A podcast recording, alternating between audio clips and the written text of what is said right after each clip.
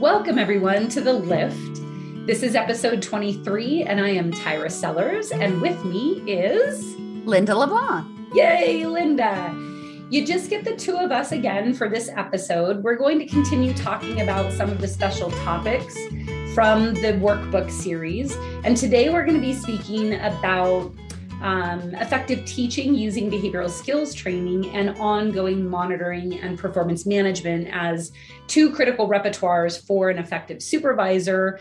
Um, and we'll cover those two skills and remind you all that this is the section for the consulting supervisor and new supervisor where we are talking about different specific skills that would be selected from the self assessment and assessment, and that would be planned out together for that new supervisor. So, the first special topic that we're going to talk about today really is um, focusing on ensuring that the new supervisor has in their repertoire effective skills around teaching others, but also knows how to teach their trainees how to effectively use BST. So it's a little meta, right? Like we want the new supervisor to be really, really great with their skill sets, but also be effective at teaching how to teach. So, Linda, do you want to talk a little bit about um, how you think about those two different pieces. And then we can dive into why we really want to highlight behavioral skills training and effective teaching. Absolutely. Well, you know, I think we can get fooled by the fact that um, the people that we are training are verbally competent adults that have learned lots of things, and we rely on them being amazing learners mm-hmm. and dig in less to being amazing teachers. Mm-hmm. And we kind of fall back on the just telling and equating telling and teaching. And we would never do that with a client who had significant verbal or cognitive deficits, but we tend to do it with our colleagues and supervisees. And in spite of the fact that the literature says it really doesn't work. and the fact that we tend to do it means new supervisors are also going to tend to do it. So it's not only about getting that new supervisor to change their interactions and their training behavior to more fully represent effective training, it's also important to get them to understand that they were tempted or maybe had already been doing it a different way. And that trainee who's going to be a new supervisor, maybe in two years, would be likely to do the same thing, to make that same mistake.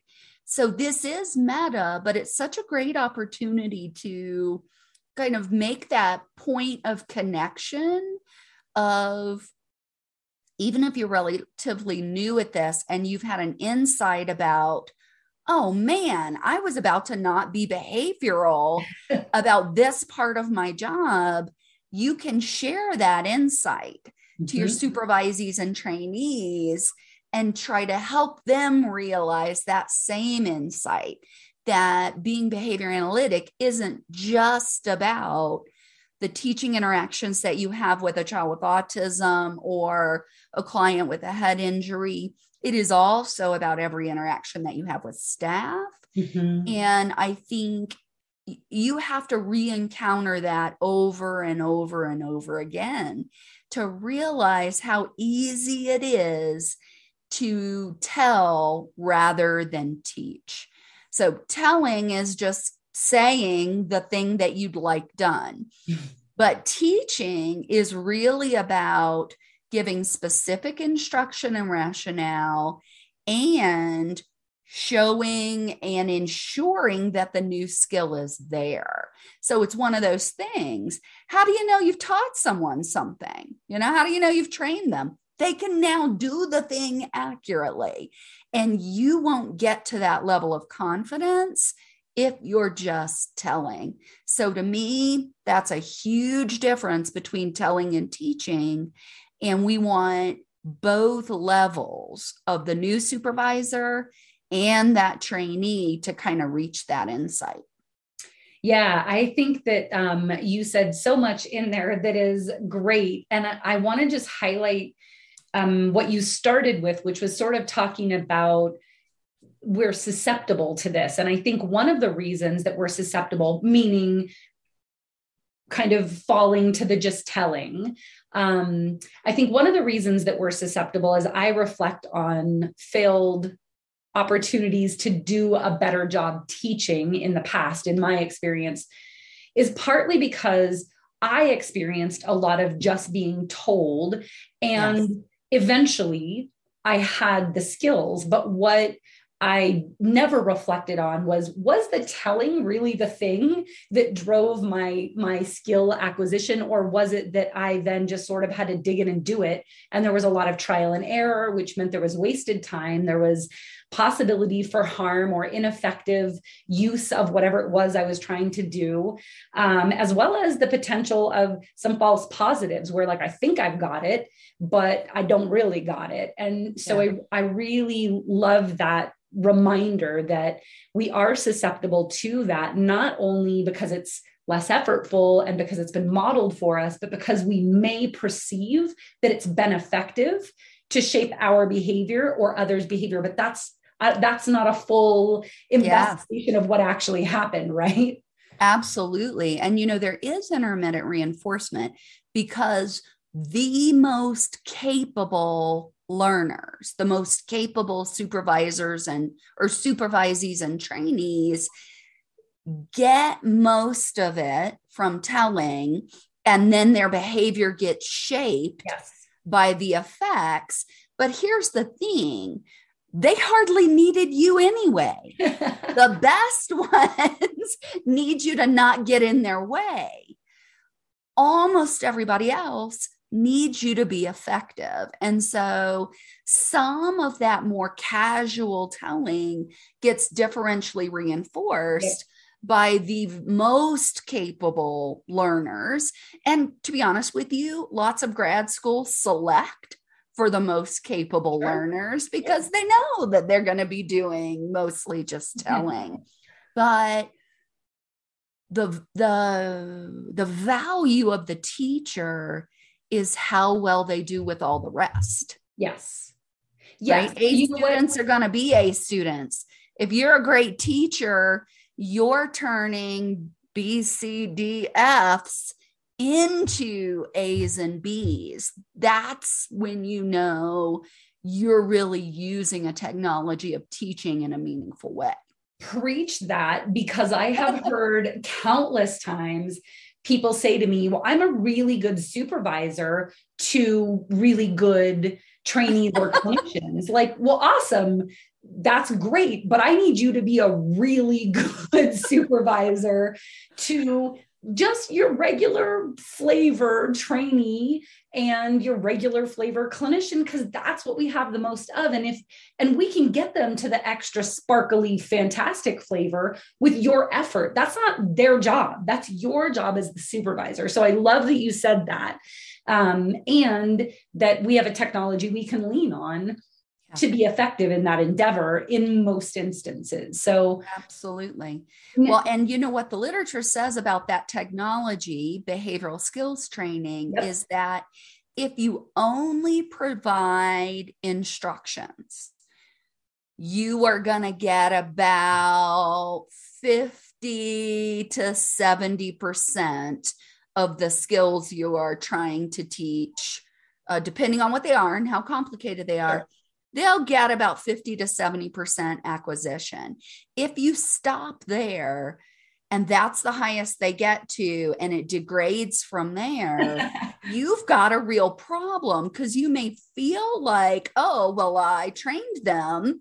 They should be at 100%, but they never were at that point.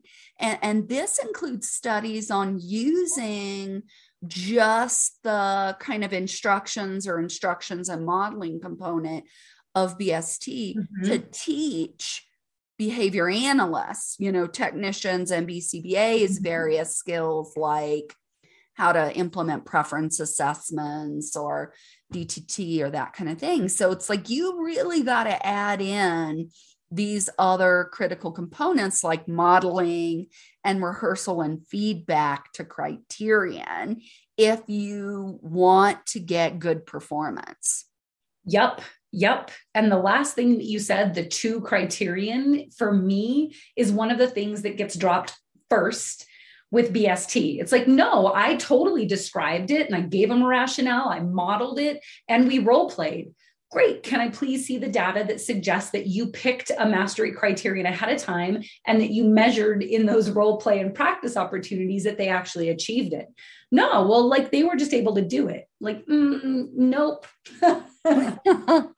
and were they able to do it consistently i think that's the other thing is you know we want to hold the same high standard for accuracy and fluency for our staff that we would for our clients we would never stop after a child manded one time you know, oh, look, they did it. Now they can mand. You know, uh, we would continue to uh, take data and potentially provide prompting as needed. And we would expect that sometimes it might not go well, even after they've done it correctly one time.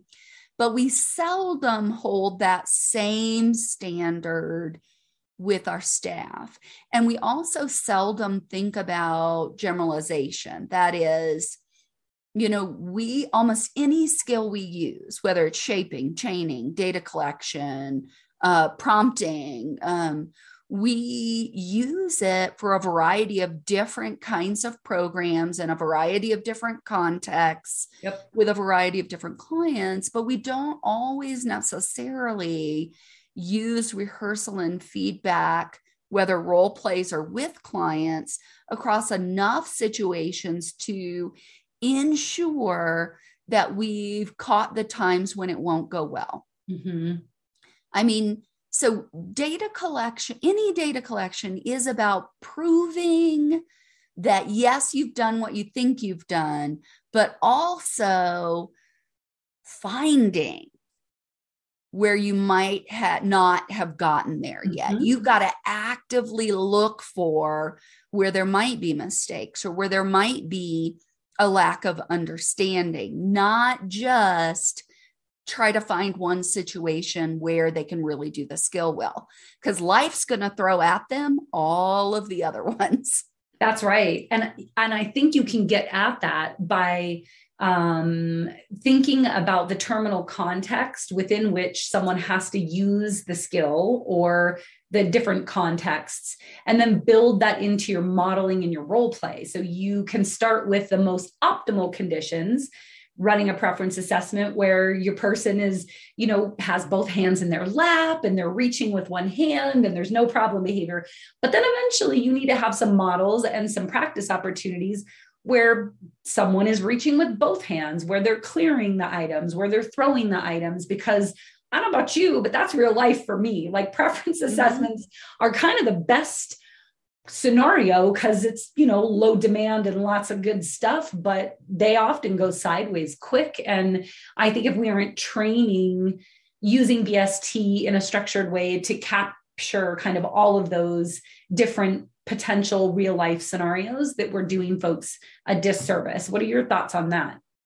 I absolutely agree with that. And I also think we probably think too narrowly about what we could teach using BST. Yes. So, one of the things about every one of our special sections is we include a, a portion on how to teach those skills.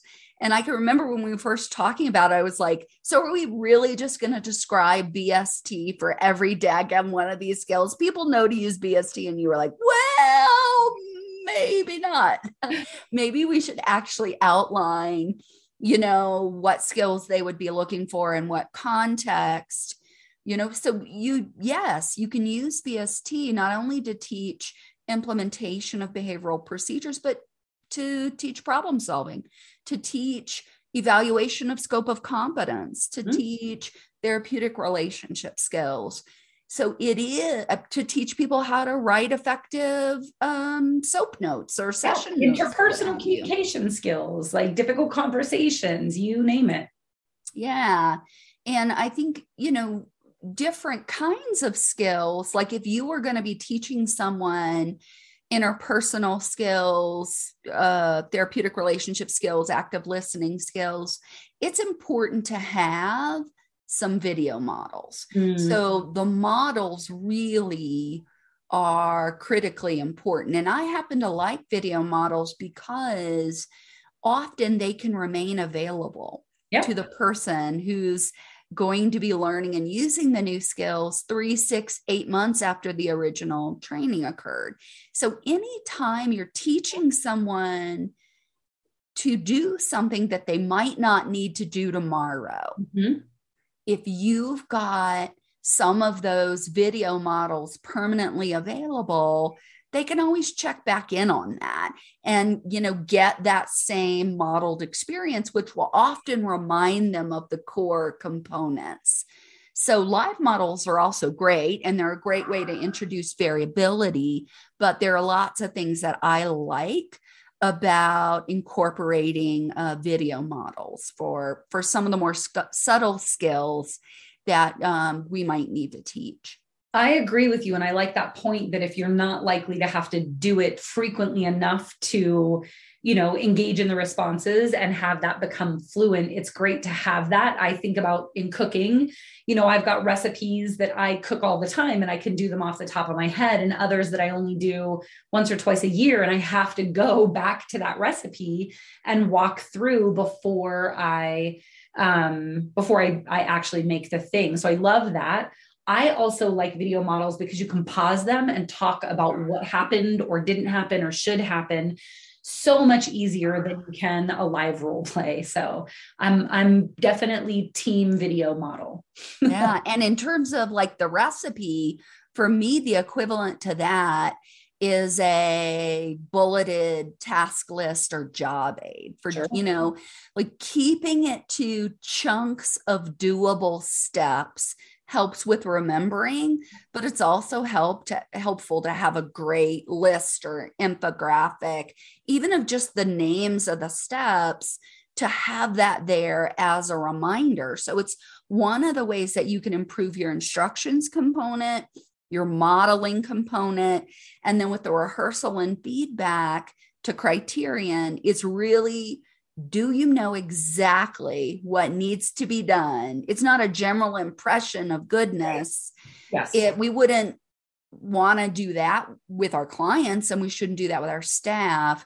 It should be based on data collection and um, and in doing so collecting the specific data it allows you to give more specific feedback Mhm. that you are not likely to do and it reminds you to give the feedback on the things that were exactly right as well as maybe even the small things that could be tweaked the next time so it's always a good time to collect some data I agree about that. I, I think as we as we wrap up talking about behavioral skills training, I wonder if you can just speak on because we're so we're defining and talking about behavioral skills training, why it's great, and that you know, as new supervisors, we need to know about it, we need to be able to use it. 100% agree. The next component for a new supervisor is you not only have to use BST with your trainees and supervisees, you have to teach your trainees how to use BST with whomever, maybe other RBTs or something like that, as they move along through the accrual of their fieldwork experience hours. Because when they become a supervisor, using BST is going to be one of their primary tools. So I wonder if you can talk a little bit about, you know, like like as a as a new supervisor, what how would you tackle that piece like you're you're you're an expert at bst you use bst but how do you tackle teaching bst Yeah. your trainee you know, I always like to start with a light bulb going off. and so, like, oh man, that's why that was good. Mm-hmm. So sometimes immediately after I just used BST to teach something else, whatever it might be, mm-hmm. you know, like we're going to focus on writing up this part of a report summary and I give the instructions and I kind of model how I'm doing it. Oh, I think I want to phrase it this way. And now, okay, you you practice it, you do these next couple of things, a little bit of feedback. Well, what do you think about that word choice? And they fix it. And then, so okay, that was about learning to write a report. And then I say, you know, I just used BST to teach you how to do that. Tell identify those components for me. Boom, I just BST'd you. I just BST'd you. And so then they're like, oh, so I, is the job aid, is the instructions? Yes, that and everything I'm saying. And then the modeling was when I was typing.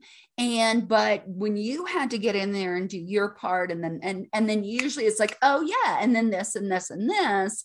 And it kind of all becomes real clear to them.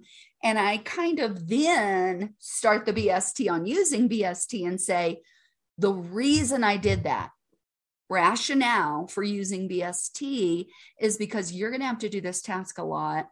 And I want you to do it well. Mm-hmm. And I want you to feel comfortable that you've had the opportunity to try it, get feedback, ask questions, so that when it, an independence opportunity comes along, you're more likely to succeed.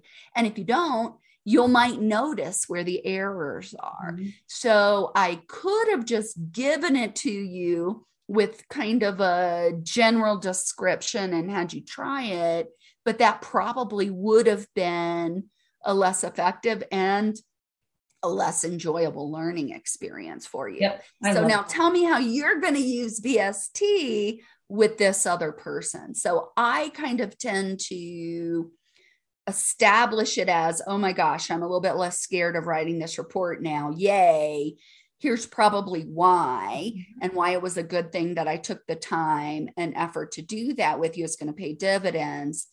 Tell me about a different skill that you could teach your person to use BST. I love that. I love that. And then typically, what I will do is ask the person at some point after that to um, prep some training materials on a particular skill for a particular audience. And then I will use a checklist to see do you have a rationale? Is your explanation clear and appropriate for your audience? Have you mapped out some role play ahead of time? Have you mapped out your modeling ahead of time? Do you have a predetermined criteria? Do you have a you know procedural integrity checklist that you're going to use when you're watching them in their role player practice opportunities um, so i think that that that sequence of kind of they're experiencing it you sort of pull back the curtain and let them know what they were experiencing you talk about how they could use it they talk about how they could use it and then you have them do it in a structured way is like that's the whole meal altogether yeah. And then I think ongoing, if they start doing some of that, one of the questions, kind of an open ended question mm-hmm. that I like to ask that kind of um, might help them realize that they might not have fully BST'd it is um, how do you know you're done with training? Mm-hmm. And uh, like a lot of times you immediately jump to like, well, I did it. Right. I did my 60 minutes right? And the the real answer is always based on direct observation of effective performance under implementation conditions maintained not trained maintained over time yes. And so that kind of leads into the second special topic of ongoing monitoring and performance management. There are definitely things that i've learned to do that i don't can't do accurately two or three years later. Like I swear I've learned to crochet four times. And then like, you know, a year later, look at that. I can't crochet. I got to relearn that. And so that's about sustainability of excellent performance. Yes, you're absolutely right. And I think um, in a similar way that we are susceptible to leaning on just telling versus actually teaching we are also likely to lean on, well, I trained them how to do it, now we're good. And if a problem arises, somehow I will know. Uh, and there are many risks um, involved in that. You know, um, you're gonna have drift, and that drift can inf- from one person can even infect other performers right? I mean i i start doing something slightly different because it's easier for me or whatever and linda looks over and sees me doing that way so linda starts doing that way. Um, it can make your evaluation sort of of um, the data difficult if you aren't sure that everybody is implementing things in exactly the same way. Um, when you've got multiple folks for example, implementing programming, um, and if they're each doing it slightly different, or even if one person is doing it different, it's hard to rely on those data. Um, and some of the interventions that we implement, if if our staff are drifting, we're inviting harm, right? Like if we're implementing extinction incorrectly, we could be hurting some people. So it's incumbent on us to um, d- I say when you are training is when you should be designing your ongoing performance management system because you're going to use some of the same materials, your procedural integrity check, but you should be taking a behavior analytic approach to kind of outlining your schedule. So if you are brand new to me and I just taught you how to you know, I don't know, run a preference assessment, my schedule of observing you is going to be pretty rich at first because I want to know was my training effective? And I will very clearly indicate that. Listen, Linda, I'm going to be like watching every preference assessment that you run for the first few days, not because I think you won't do it right. I just want to make sure that I trained you accurately and completely. Um, and then as the person demonstrates, accurate, high quality, sustained performance, you can start thinning out your schedule of review, but you then need to still have, you know, maybe I'm doing it once a month now or something like that. So the ideas for ongoing performance uh, monitoring that you are making sure that you are seeing people do the important things regularly enough to ensure that they're doing it accurately um, and that they are maintaining and generalizing, and that if there are any needs that are arising, you are able to quickly address it instead of waiting for that smoke to erupt into uh, a wildfire. And that is much more difficult to deal with. So, um, you know, the idea is to, to be planful in your schedule of ongoing performance management. I love that. It's, you know, it's, uh, much like when we move a skill to maintenance and generalization we don't do a maintenance probe 15 times a day. We but we might start off with twice a week mm-hmm. and then move to once a week once every other week um, once a month thinning that out. And if performance isn't maintaining we then reteach that's right. And we don't like wait till the end of the month. Like, let me have you fail five or six maintenance probes before I before I get to it. We use the immediate observation opportunity to give that support, which then increases the likelihood that the next observation will be more effective and meaningful. Yeah. Um, and, you know, like, and it's not even just that we immediately reteach, I think we immediately evaluate because it could be that the materials are non-optimal or the instructions yes. need to be tweaked or we didn't get the person's attention but you're right like the idea is you catch it right then and you do the thing to support the the performer which you know a client or your staff um, you don't you don't wait uh, so I love that that message. Well, and it, it kind of leads, you know, you could ask yourself this question whatever this skill is, how long would I be comfortable with it being done poorly before I caught it? and that kind of tells you what your at least initial schedule ought to be. And if the answer is like not at all you know, like let's say it's an extinction procedure, or let's say it's a feeding procedure where a child could choke, like be there the first times and for many times until you're super confident. if it's something like, you know, restoring, cleanup and putting things back after session so that the next guy has a, a easier time getting mm-hmm. ready for session. I'm not saying that's not important. That is important. I do like a tidy workplace. But I know if you go into the hospital, no one's unless it's real and tidy. exactly. So that's one way to think about it. Like if we if we formally asked ourselves that question, that's the risk we run. How long are you willing to take that risk?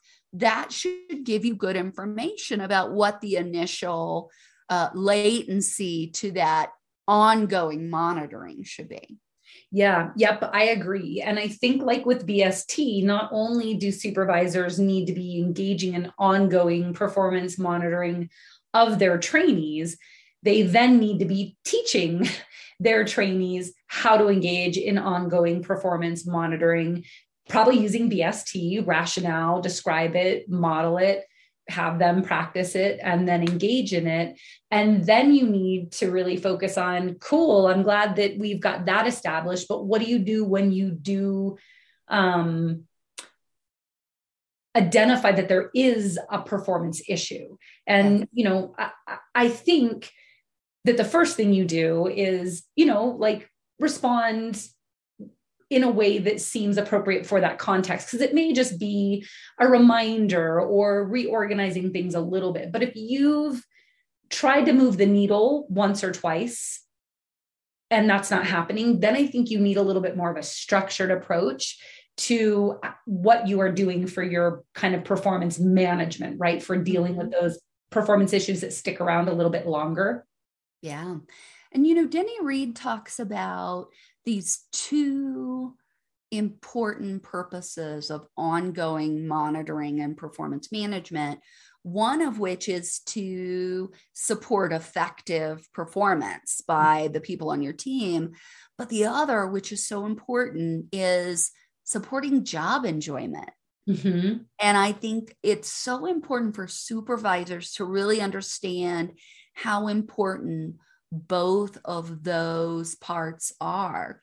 Because if you think it's only about high performance and forget about the work enjoyment, you're going to get turnover, even if your people are performing well.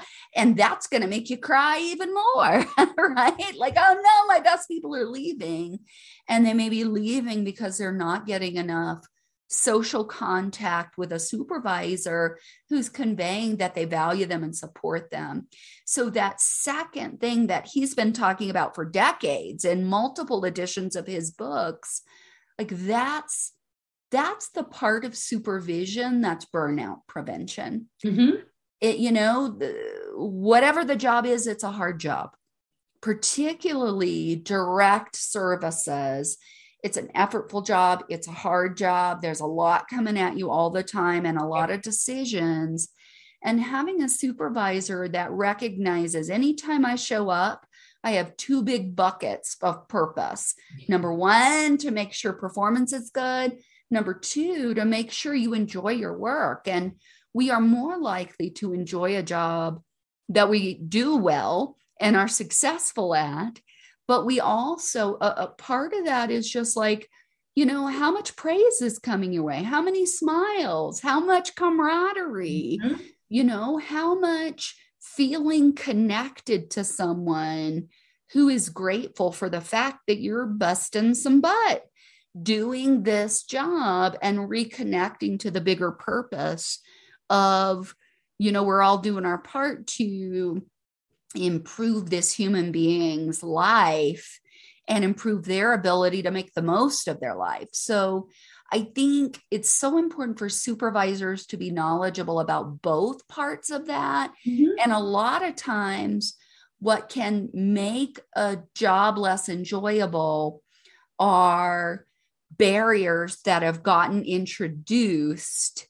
into the environment to doing the job well. Sure. Maybe it got more crowded. Maybe the materials got changed. Maybe the data collection system that was put in place got more complicated, which now makes it harder to both take accurate data and implement the program well. So, some of that, you know, investigating what might lead to this performance problem and then doing the performance management mm-hmm. Is often about changing the work environment to make it an environment that is more conducive to effective performance and it also might be retraining yeah, absolutely. I mean, I think training is part of the environment, right? Um, but you're right. And I think we frequently kind of lean mentalistic when it comes to staff performance issues. Oh, they don't get it. They're they're lazy, what have you. Um, and we forget that, you know, if we're not getting optimal performance, that performance isn't happening in a vacuum. It's happening in an environment that we helped create um, and that we can take a structured approach. So, I personally really like to use the performance diagnostic checklist or the performance diagnostic checklist for human services um, more specifically to help with that investigation and to help my trainees learn how to basically do a descriptive functional behavior assessment on performance problems, right? So, what do I know about the environment? What do I know about the training that was provided, the material? It's learning history, right? It, exactly. It's learning history and current context. Those are the two pieces besides genetics, which we don't control um, when it comes to people's behavior. So, um, I think exposing, ensuring that you that new supervisors know about a structured approach like using the PDCHS, and then that they teach that to their trainees. So you can, it's really great because, like with BST, you could even use it with your trainee. Not that your trainee is having performance issues, but you could just say, here's this tool. We're going to pick something, we're going to go through it together as if you were XYZ. And then you can give them the rationale, blah, blah, blah, and then have them use it on other individuals or scenarios, right? Um, yeah. So I love a structured tool because it helps me take a structured approach to teaching. When I don't get the optimal results, I can go back to the steps in a tool. Um, so, you know, I, I, think that's a great way to kind of do what you're talking about, which is slow down and uh, engage in a, a thoroughgoing assessment of the environmental barriers that are likely uh, supporting the non-optimal performance um, or preventing a more optimal performance.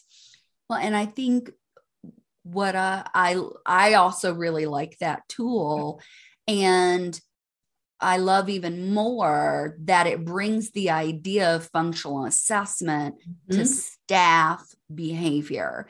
That functional assessment is not what we do for client problem behavior. Right. A functional assessment is an examination of the functional determinants of any behavior yep. that should guide any efforts to change things, to change that behavior, whether it's a skill deficit or staff performance or even an overall uh, system in mm-hmm. your human service organization. And so I think seeing this kind of tool, it, it provides the opportunity not only to show them the tool and how to use it, but to talk about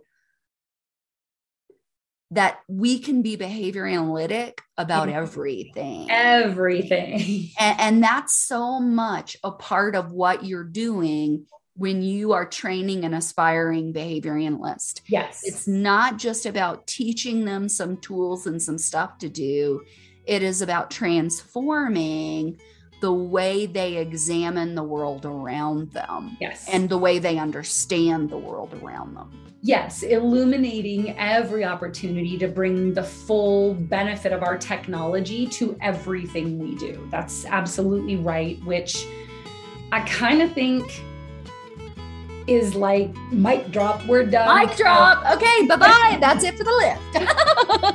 well, I mean, I do think that takes us through the two topics that we really wanted to cover today. Um, the workbook has many more special topics. Um, I think the next episode we'll probably chat about month eight because we have some specific things that we want folks to do the new cons- the new supervisor and the consulting supervisor um, and then month 12, where you're kind of wrapping it up and also laying out your future performance development plan for the new supervisor. So I, I guess we're at the point where we say goodbye to everybody and we'll see you next time. Shucks, this was a great topic, and I hope you all enjoyed it as much as Tyra and I did. Goodbye, and we'll see you next episode of The Lift. Bye bye, everyone.